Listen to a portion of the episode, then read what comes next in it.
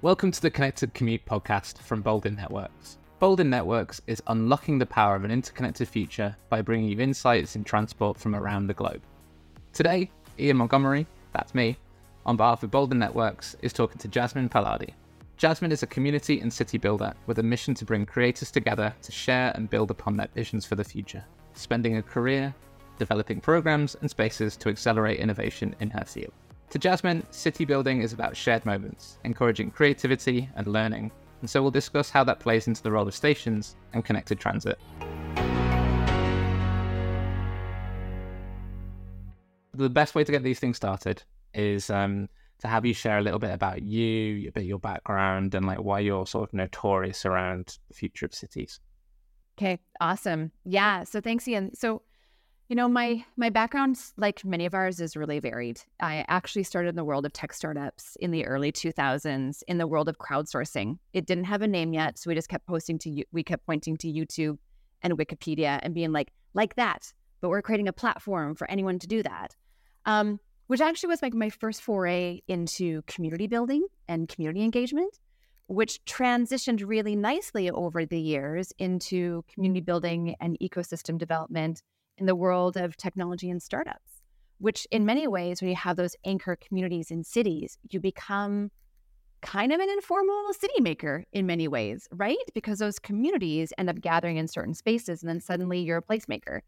Um, so that's really led me over the years into looking at, you know, what are the spaces and places uh, for innovation and communities to thrive? How does that shape the economics of place?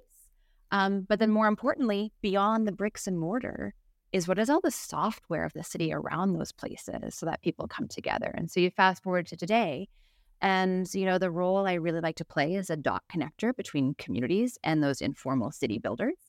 Um, really playing with communities around experimentation, kind of taking that startup mentality from my you know career number one and applying that into city making. A lot more experimentation in labs.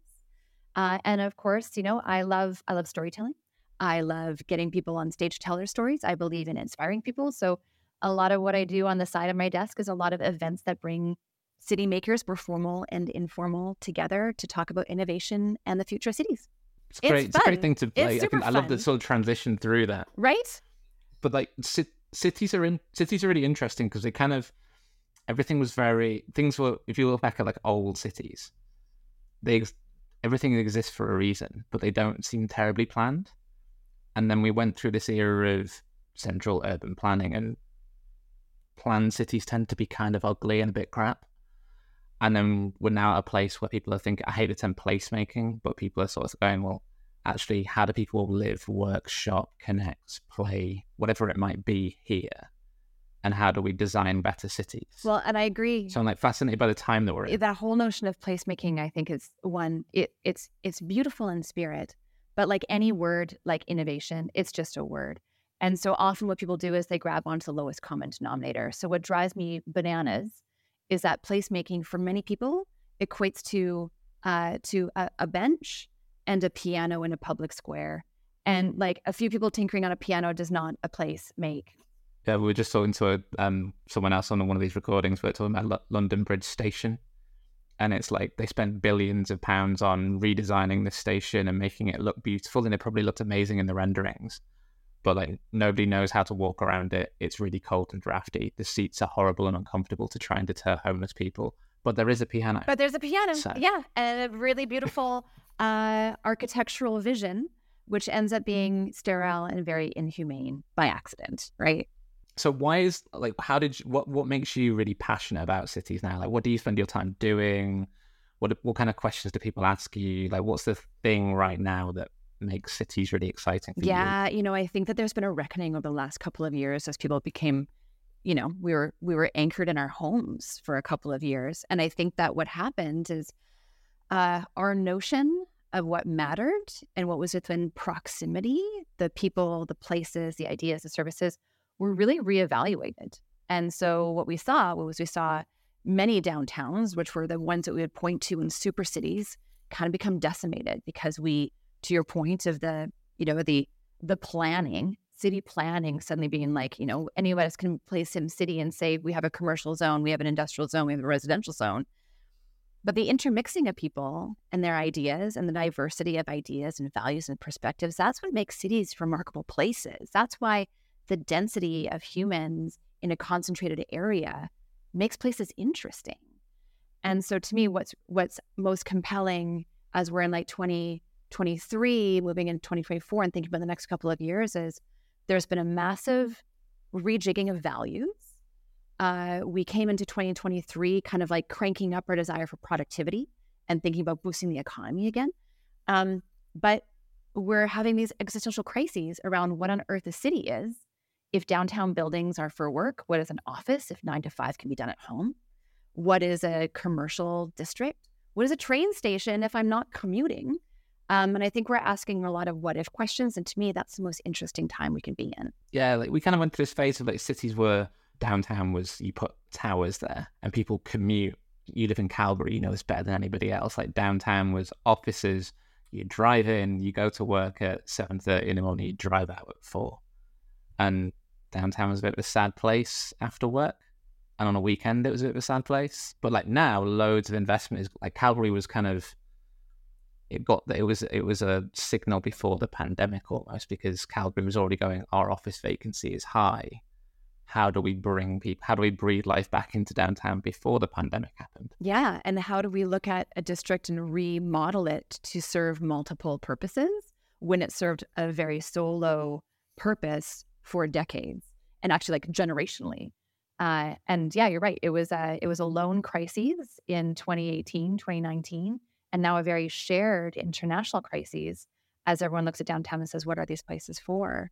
Um, yeah, it's really interesting But, you know, all work and no play makes, you know, David a dull boy, as, as so the saying goes. And so I think we need to say the same thing of our cities. And it's the same with the residential areas. You get these sort of suburbs that are like you drive to, and when you when you're home, you're home, and you don't necessarily get like the. I think this is a huge challenge in North America. Where you don't get like the mingling of people in the same way because it's car oriented and suburb oriented. Um, I've noticed that when moving or visiting cities, that you go to places and that you don't you're the only people you meet is a bartender because a lot of people are at home and they like have a nice kitchen, so they invite people over. But it doesn't mean it doesn't mean they go out in the same way, so you get less cohesion. Yeah, and you know I think what we're noticing right now, uh, especially across North America, is again the sense of the flattening of cities. So you know we were trying to say we need to build up and not out across all these cities, especially across North America, where sprawl is king. Um, and then, you know, people started getting really comfortable in their homes and starting thinking about, you know, their neighborhood, whether we want to call it the 15 minute city or just like proximity of what I want in my neighborhood. But we started really trying to look at, I'm no longer just at home when I'm at home and I'm like my residential domestic self, but I'm actually t- trying to do all of these things now within this space or within this kind of zone or multiple blocks. And so, just like right and left brain is actually just something we need to throw away I think thinking of yourself as your like domestic self, your fun self, and your work self as all only happening in certain districts or zones is ridiculous. It said um I always use the example of like the Ace Hotel lobby. They're not quite the same now, but you've just done a thing called Lobby Fest, so you're far more of an expert on this. But like lobbies and stations have a bit of similarity. But like ho- most hotel lobbies are you go into them and there's a reception desk, you check into the hotel, There'll be a breakfast area that's not used for most of the day because it's for breakfast. There's a concierge that's probably been let go, and the desk, the space where the desk was is no longer staffed. And the only people in the hotel reception are the ones that are sort of sitting downstairs waiting for their friends or family or colleague to come down from their room to meet to go out.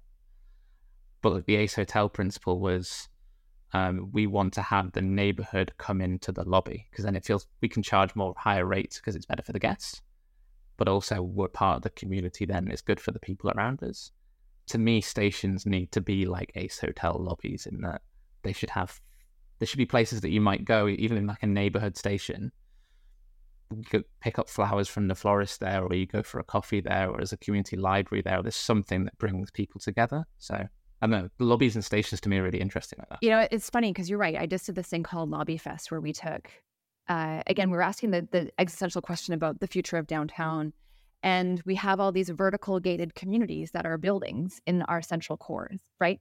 And that's exactly what they are. They are vertical gated communities. You have a scan card to let you onto certain you know, office floors or not. and um, and then you've got whether you were you, you, know whether you filled up your tower back in the day and then threw in a Starbucks at the bottom uh, because you had enough foot traffic uh, for them to lease at market rate. But it's a sterile environment. You walk in, it's supposed to be a public space, but it's actually not. It's a it's a it's a privately policed space by security. The concierge is security by a nicer name. Um, and then yet we're told, you know, you can think about any any city's economic development arm tries to tour companies around as employers to try to get them into the into their city. And they will point at towers no matter what city. And they say, Welcome to the innovation district or the creative district, or the arts district. And then they'll point at buildings and say, Oh, well, you know who's in there. And they'll try to sell who you're going to be a neighbor with. But if the lobby itself, you don't get those collisions, that sense of the of the community living room, uh, and kind of that shared communal space, all you're doing is taking people by their word that someone interesting happens to reside on the 26th floor. And you're right about, I think, the notion of, of, of stations being a community's lobby. You know, you think about how do we shift this, like to to you know mash up that notion of, of like placemaking is how do you shift what's traditionally a place for transition uh, and transit into a place where you dwell and that is a service for a community. And you know i think one one uh, you know kind of community institution that's gone through i think a really interesting renewal over the last handful of years are, are city libraries. City libraries for ages were where you went in you were silent. You grabbed a book maybe you did some research and you left they were like really groundbreaking when they started giving people free access to computers and internet um, but beyond that, what they're starting to shift to now are where you go to for community services. If you're a new immigrant into a community, there's outposts for immigration services. Uh, there's safe places to dwell. Uh, no, no matter who you are or what lot in life you are, you are welcome. Um, but there's programming so you know what's there and how to engage not only inside the library but with like the rings of community around it and i think that there's real opportunity for transit stations to be exactly the same thing. There's an interesting trend of people like doctors prescribing patients who might have like depression or obesity or whatever it might be, but then prescribing them go for a walk, go for a day out on a train, or people have loneliness trying to pair them up and be like, go do a day trip to such and such a place. And it's a way of like making people happier and healthier. But again, like the station is a really important part of that. The train's a really important part of that and it's like using places that already exist rather than pills. I find that fascinating. Uh, that's been really cool there because there's actually, and I like, I'll, I'll, I'll find it so you can post it later. But there's a lot of science behind, even just as an observer, watching people have a happy moment makes you happy. You don't even need to be part of that interaction. And so there's something just I think really beautiful about not only, you know, what's happening to me and what am I getting out of a space, because I'm actually getting a lot out of just being there and people watching is really powerful yeah. too. Yeah. It's a totally different type of voyeurism. and again, I've just said something that's probably not going to fit the compliance for this podcast. Um, but, but it's, it's, it's, I find that sort of idea of like the third place, like Starbucks, sort of com- like colonized that term for one of a better phrase at one point. But like the pub was that in England for a long period of time. But like almost as it's actually quite expensive to go get a coffee in a Starbucks. Beer is quite is a lot more expensive. People drink less. The places to just sit and be that's not your work or your home are sort of they're eroding a little bit. Yeah, they are, and and, and places where you also feel safe.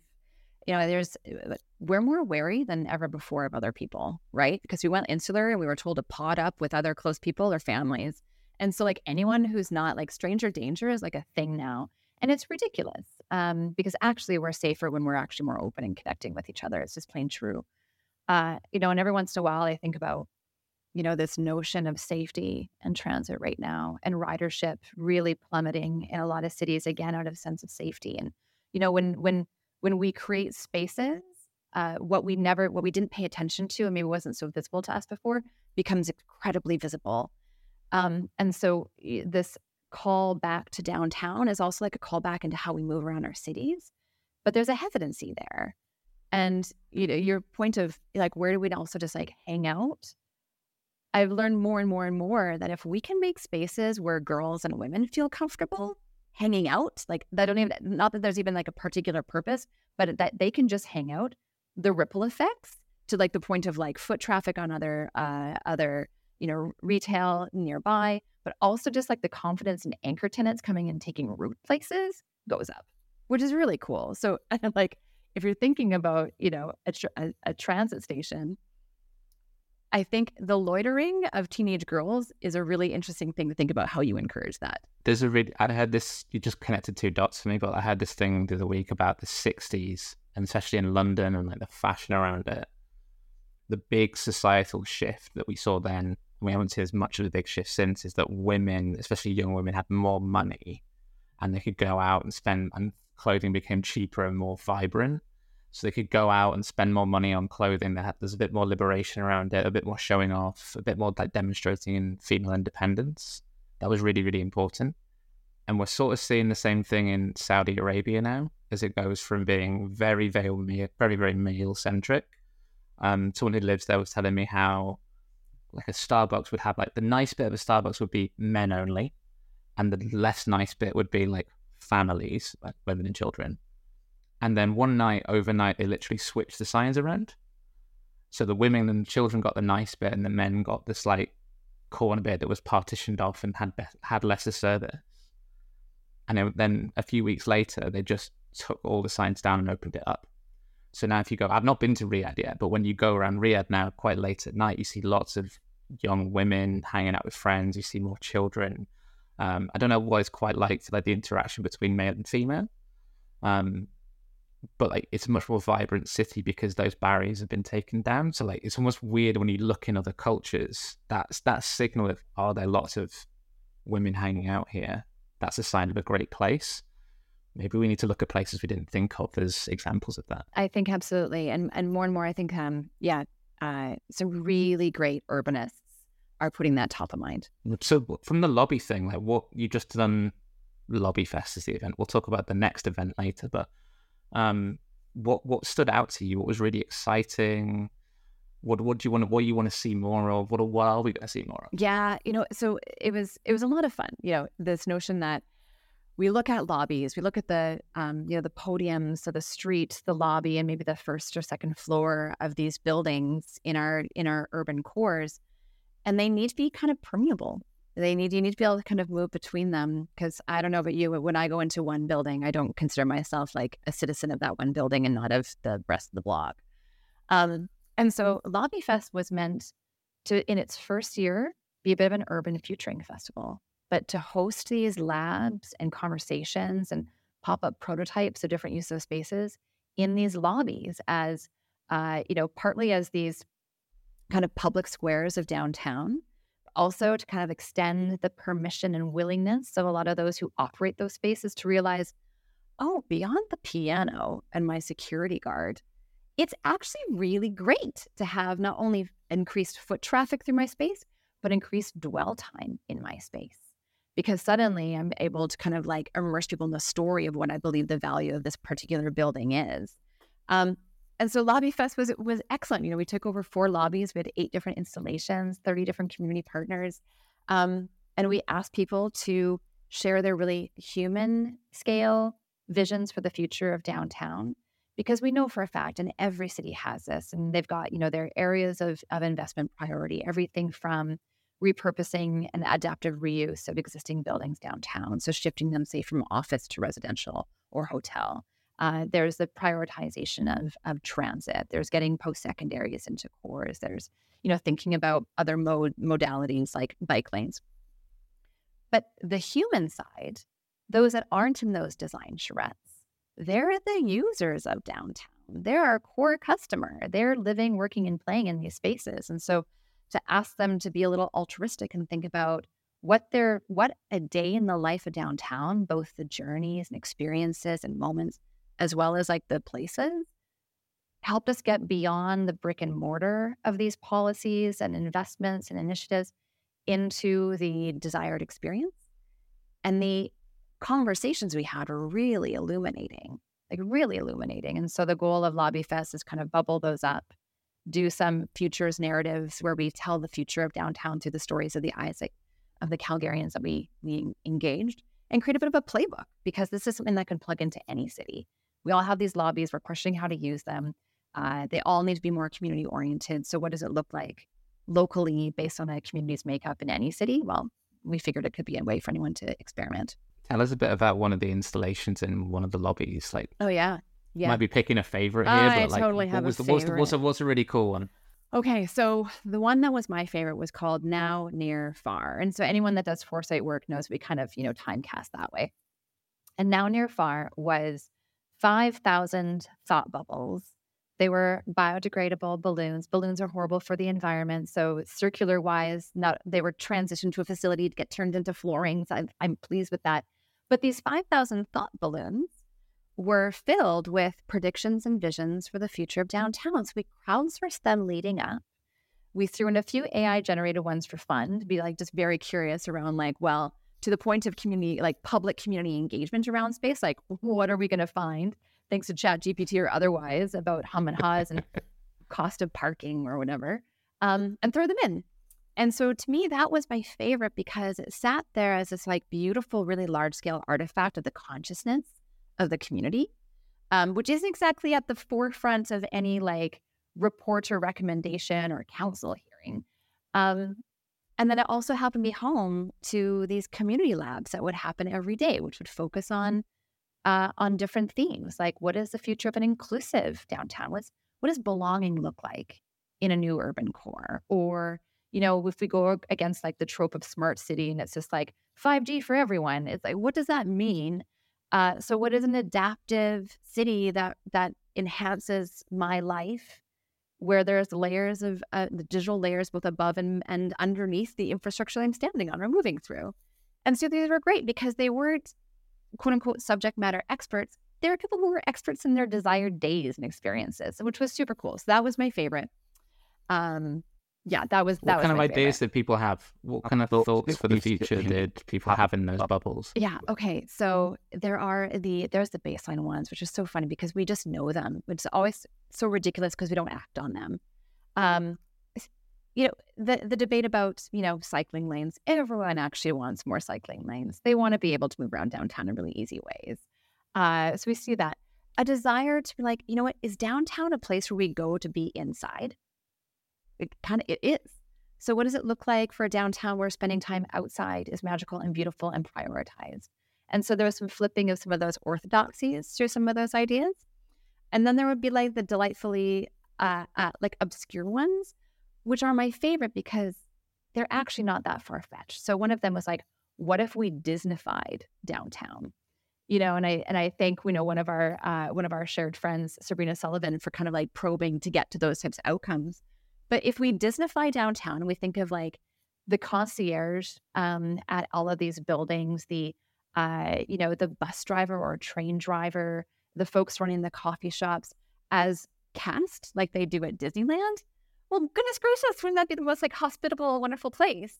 Plus, also if it was a heck of a lot of fun to get around, well, that could be really cool. It's really interesting that sort of what have we Disneyfied it because I, I think being a cast member at Disneyland must be so hard.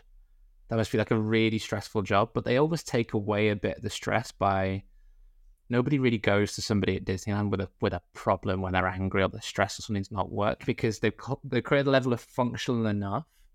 And I feel like this for bus drivers or train drivers. You know, when you see those signs that say like it's an offense to harass our staff, I always see that as like the line of last resort of people that harass your staff probably because you've not done a very good job of setting other things to a good enough level. But like Disney's like picking up food, waiting in a two hour line for a roller coaster, whatever it might be. Like, how do you make the waiting time in a station better? How do you make the, the waiting time in a lobby when the person you're meeting is running 15 minutes late better? And then the interactions between people. So that person who's, I don't know, the bus has been late because there's been some traffic jam or there's been an accident. If the bus station is nice, you won't take it out on the bus driver when you get on the bus. Exactly. I think there's like, but we don't necessarily think about those kind of things. No, and I like that. And it, it makes me think about, you know, when you're in a space or you're designing anything, whether it's a, you know, whether it's a service or a space, is I always like look at these E's of of human engagement. Like one is ego. Like everyone's just like, what about me? So that's fine. Yeah. Are we are we hitting at a person's ego? Are we making them feel good in the moment? Are we making them feel important? Um, the other is like entertainment. People love to be entertained, and even that that bar is actually quite low. So like, what are the moments of delight? And I don't know if we ever look at a station and say, "Is there delight here?" Like, do we ask that question? What a like what a magical question to ask. So the notion of of you know the ego for the self, the level of entertainment or delight, education is another E I was like focusing on, and it it's I don't need to like I don't need to learn a bunch, but education could be as simple as really remarkable wayfinding that enhances the serendipity of me choosing to go on a particular route or path because it just sounds like a lot more interesting and I'm going to bump into things along the way. But also, it just saved me the time. If I'm like new to a city or I'm I've traveled into a district of a city that I'm, I'm, I'm familiar with. Help me, again, to the ego. I don't want to look dumb. I might not want to ask when nearby. Google Maps might not be any helpful for me because I'm not even oriented enough to know like what's actually like how this can help me understand where I'm going or what I need to look for. So, what are the other kind of like layers of wayfinding that where I don't have to look dumb? I'm enhancing serendipity. I'm I'm I'm feeling extra confident so I can go and explore. And then that this last one is this notion of like, you know, again, like the self-actualization of people. That how am I thriving in the moment? That might feel like way at the tip top of Maslow's hierarchy, like beyond, you know. But if I'm thriving in that day and I feel like I've cracked open new opportunity for myself, that's pretty cool. And I don't think we ask that of spaces often. In terms of like connectivity as a really interesting theme for us of you talked about, oh yeah, we have 5G in this space. But I think one of the problems that connectivity industry kind of has is great, faster and faster Wi-Fi phone signal, whatever it might be. What can you do on top of that?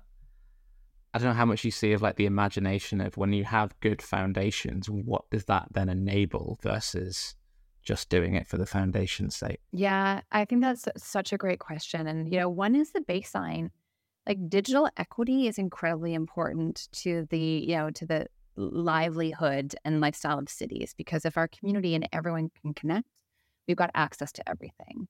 So that's the baseline. There's this lovely, again, to the service of the community, a station like a library can be a place that connectivity is available all the time. I think also to that notion of what can we do on top of it? Well, one is just data visualization and the ability for me to kind of like step into a space and see not only how I'm going to move through it and also even where I'm moving to, but also like what else is happening around me? Can I feel more connected to my exist my current place or the places I'm going through storytelling of data? And I think that level of connectivity helps us do that. It also creates a greater understanding of the systems we're in. Um, peeling away the layers of a system so we see how it works creates a greater understanding and therefore empathy when things maybe don't work how they're supposed to in a certain moment because I'm realizing the point of my ego that I'm not just the one cog in the machine and it better work for me because I don't care what's happening for anyone else, which is how we've been operating for a long time, right? Which is also why we make those systems invisible because we want the person to feel the most important. But when it when a system fails or a train runs late, I'm mad because I I'm, I've got a meeting or I'm supposed to hit the airport and I've got to fly, so I could be late. So I think that there's a level of that digital connectivity also allows us to see what's happening. I think there's really great opportunities there. And then there's also, to your point of of can I are there places of refuge and dwelling in these busy bustle uh, transit stations that are supposed to be just movement moving to people?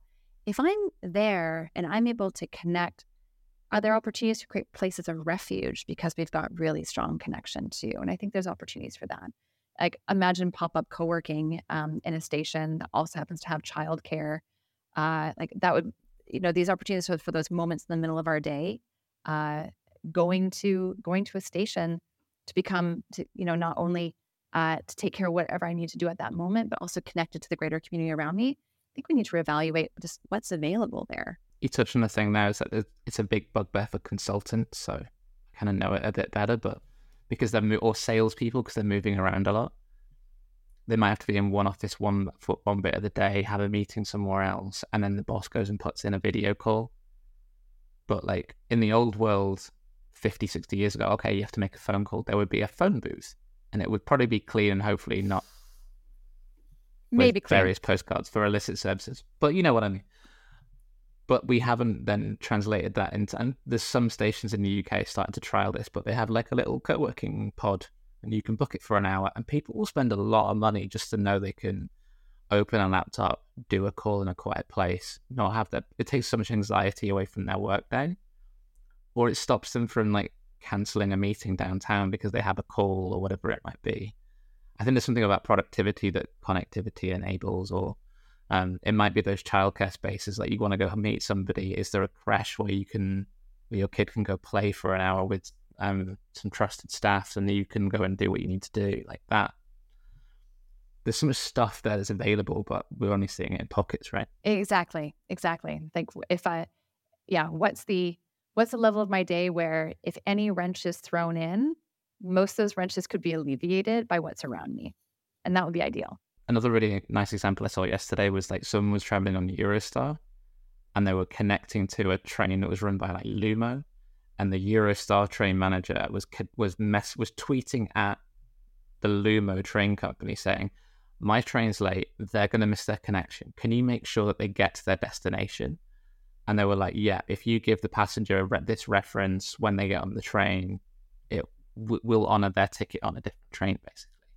And it was like, that's just how it should be, but we don't make it work enough. And a few things came together there, which were really nice. Like one was the connectivity allowed them to do that. They had the data to understand where they're at time wise. And then on top of that was this notion of service that we're responsible not only to get people from point A to point B, but also depending on on the shifts in that point A to point B, are we also responsible for just like how how the rest of their day goes because we're taking over this one part and i think that's like that level of um what do they call it with airbnb like 11 star service versus 5 star service like always thinking about those things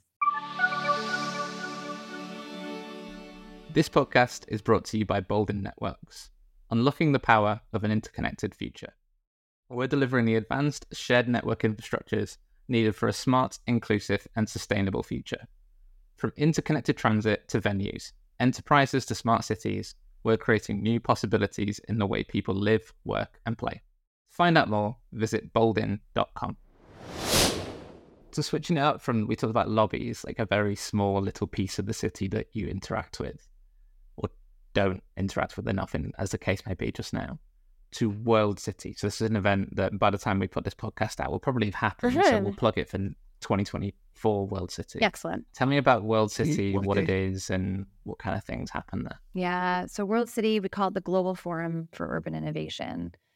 And, you know, there's this really beautiful kind of like uh, uptick in interest in in cities uh, right now, and I think that there my my sense is this happened because there's a bunch of events around cities. My sense is this happened because we were all all of us in this world of technology and innovation, technology innovation. Wait a minute, the humanity of the place that we're trying to build as these innovation hubs around community and culture needs some paying attention to. And so now there's this, I think, real spotlight on the health of our cities. But often to the point of like, you know, the anti consultant, a lot of those gatherings are in like uh, industry associations. And so World City is really about urbanists, city enthusiasts, city makers of all stripes everything from the planners all the way through technologists and informal placemakers and cultural institutions and mayors and you know chief heat officers and transit designers come together at World City because it's that multi-dimensional just like a city where we come together to share really openly lessons learned from actual applied innovation and projects. So we do it for two days in person um, in New York, but we also allow everyone to join online no matter where they are for free to watch. Uh, and it's everything from, you know, Craig Dykers, the founding partner of Snøhetta, which is a really remarkable architecture firm, uh, to, you know, the chief climate officer of New York City, um, talking about the investments and the lessons learned in New York City's own plans, all the way through, you know, innovations in transportation uh, and trying to increase ridership in cities where that's plummeted over the last couple of years uh, to again the the magic of public spaces um, and how we need to design and you know program actively program them better because just designing a beautiful space again does not a place make. You said chief heat officer. You distracted me now. I need to ask you a bit more about that because that's one i imagine a very important job title, very novel, but makes people go, "What do they do?" Yeah. Okay, I love this, and I'm seeing more of these pop up in cities around the world, particularly cities that are seeing more extreme heat. And so, a city's heat officer, and while this, you know, ebbs and flows between communities, are essentially responsible uh, for um, for policy, investment, and community uh, uh, advocacy around uh, heat, I would call like heat and climate equity in the city. And so, are there places? Are there cooling centers? Are we investing in more shade? Uh, are the retirement homes in our communities? Uh, do they have air conditioning or not? And if they don't, what are we doing about it? Are our bus stops in uh, in Los Angeles? Are there trees nearby to shade them uh, during times of heat, extreme heat and heat domes? And so they really take a look across the city, not only at the heat map, but even at cooling maps too. Like I live in a winter city. We've had extreme, we've had far more extreme heat in the city that I've had um, seen in my entire lifetime over the last handful of years. But we also get to minus 30 Celsius, minus 38 Celsius in the wintertime. So a, so a heat officer is also a climate officer that really takes a look at are our citizens uh, being taken care of? Do they have places they can go to? And so, if we think again about the broader services that, say, a station might offer, we've seen communities where elderly go to the local grocery store to stand in the refrigeration aisle when it's hot. What role, as likely a uh, you know the HVAC system needs to meet certain codes in a transit station, uh, are those places of climate refuge as well it's really interesting that idea of shade or warmth or whatever protection from the elements. How far you can go down the path without people going trees or shade or breeze or whatever it might be. With eh, with all the technology we have available, we get really excited by the tech and we sort of forget like the nature stuff that is actually super low tech that makes the like this is so important for a station. Like it's not breezy or drafty in the winter. There's somewhere to sit. It's got shade, whatever it might be. People forget about that. Yeah, exactly. And uh, and we feel better as humans when we're around nature. So rewilding those spaces. And in addition, yeah, the those low tech solutions have been around since the dawn of our planet. So we might as well lean into lean into them. And, and then I guess the other thing that's interesting about world cities, you have lots of places historically have thought about things in isolation. So transit was thought in isolation to housing, was thought in isolation to the environment, was thought in isolation to healthcare, whatever it might be. But like the most successful railways have basically been property developers. So like Hong Kong, as an example, is they built a lot of housing, they built a railway to connect them, they then built commercial properties, and like the rents from the commercial properties kind of subsidize the railway. And because they've done commercial property well, you have a reason to travel around the city, which makes you take journeys you wouldn't ordinarily take. Now, I think that everyone likes to talk about housing crises. House prices have, have gone way up. Toronto is not building enough, as an example. But like, it's not just build more houses. It's how do you connect those houses? What kind of houses? Where do you build them? All that. There's much more complexity if you pull one thread and everything else falls apart. I feel like that's a really important thing that transit has to think about better in the context of the city. Well, and also I think those are the conversations that that can happen where we integrate the notion of if there's housing crises, which is being felt in a number of cities around the world, are there city owned or friendly developer owned properties around transit hubs that can be converted into dense housing, affordable housing, accessible housing, even market rate? Um, but eh, this this shift in many cities where unaffordable housing for upper class citizens is now the closest to transit.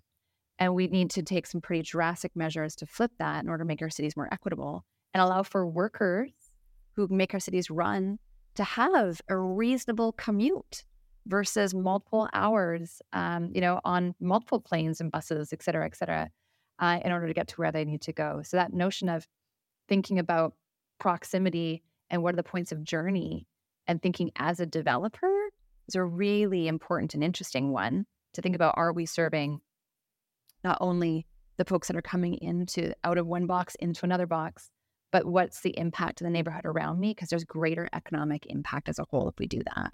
There's a station, there's a line being built just north of where I live, and the stations are just boxes. Like some of it, some of it's tunnel some of it's not, but they're just boxes with a ticket machine. And there's no, I would have, you'd expect the people building the transit line would be like, we're going to build a 50 story tower above this station, or we're going to build a shopping mall around it, or we're going to put a library in. And I'm always baffled by like, why is why is that empty? Like you have all this There's thing all this above vertical you. real What's going on? estate you could have taken advantage of. Yeah, absolutely. And meanwhile, the people who are going to use the line are like living further and further out. And by the time it's in operation, it'll be full because all the people are like trying to dr- almost drive to it or get a bus to the end of it to go get on that line. Yeah, and then we just perpetuate existing problems. The one thing I've been thinking about too is, you know, uh, you mentioned like what happens if you take a look at the potential of, of vertical real estate on these more kind of like neighborhood and community bus and train stops versus like kind of the larger metropolitan kind of like Grand Central Station esque type of station. And with these nodes through a community that are those, you know, the stops along the way, I feel like those are could actually house the community associations themselves. What if there was community spaces that were subsidized, that could have anchor tenants, uh, that were, you know, basically gateways to the hyper local community somehow? That's really powerful too. That could be great. They're kind of like welcome. I, I talked about stations being welcome mats for tourists. Maybe it works better in Europe than it does in North America because the what can the airport be that? but like I remember the first time I arrived in New York and like landed at JFK and there was like it was raining outside and the jet bridge off the off the plane had a hole in the top of it. And then there was like a four hour line to go through customs and it's an American customs officer who tends to be a bit surly. And then you like go outside and you get in a cab and it's an hour into the city. Whereas like sometimes if like that's that's how that's how it can be banned. New York's actually doing loads to make its airports better. But like stations should be welcome mats to a city and like the smaller you go, the then welcome mats to a neighborhood. Yeah, exactly. And you know, we we become so homogenous in our neighborhoods in many cities too that I think it's an opportunity to kind of create those hyper local brands and sentiment around community pride if we do them well. And I think what a lovely offering to kind of like extend out as a bit of a, you know, a bit of a handshake into neighborhoods to kind of give them a bit of a platform or palette or canvas to play with to make those welcome mats something real. One of our ideas for stations is if you're on the the, the train company Wi-Fi, um, can you get like a port when you sign on to it? Is there a portal that instead of just going connect here and here's an advert for something you don't care about, instead been like at this station, there's a brilliant bakery nearby. So you might just be on it as you're passing through the station. Go like, well, the next time I come through here, I'm going to get off here and go go to that bakery, or whatever it might be. Of like, here's things around the city that you wouldn't necessarily ordinarily interact with, and it gives you more excuse to travel. It helps you explore more. Or if you're a tourist, you get to see something you wouldn't necessarily have known about.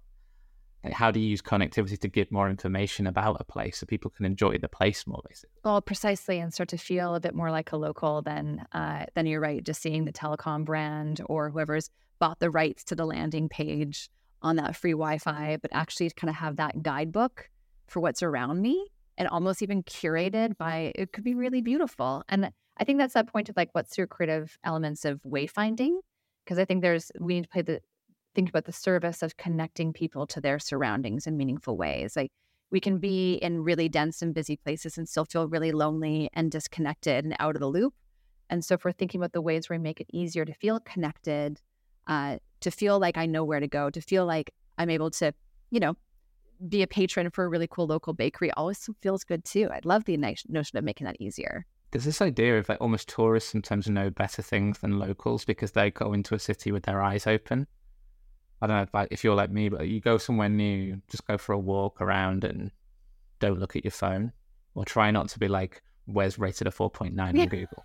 yeah, exactly. Um, but you do this when you live in a city. You get into your sort of comfort zone. You go to the same places. Like the the the, the way the way to discover goes away a little bit.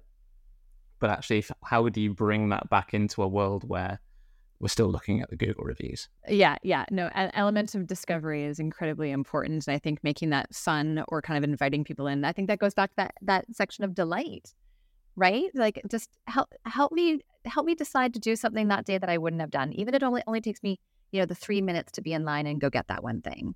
Or even like in the the opposite version that might be like service disruption. So like there's this this line's going to be closed that weekend and not relying on the whiteboard that somebody puts up in the entranceway of the station that somebody's actually going to read it. Yeah. It's like, yeah, that like that communicating disruptions is an important part of it too. Well, it'd be so interesting to the point of like those digital layers is like, uh, you know, I think about like the guides to cities, and it's like I've got 48 hours in a city, I've got one day in a city, or I'm, you know, I'm there for a week, and I think the same type of thing. Like, oh, actually, if I'm say I'm stuck and I'm now have I'm I'm I'm, you know, there's been a service disruption, I'm around for a little bit longer.